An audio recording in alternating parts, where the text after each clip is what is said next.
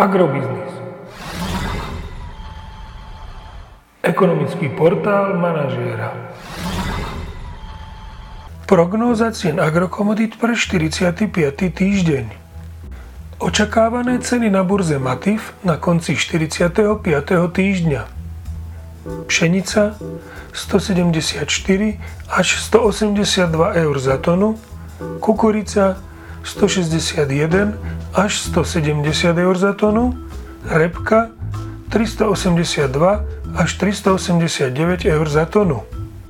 Predpokladáme, že ceny jatočných ošípaných na Slovensku budú tento týždeň stagnovať v pásme 1,87 až 1,93 eur za kilogram jatočnej hmotnosti.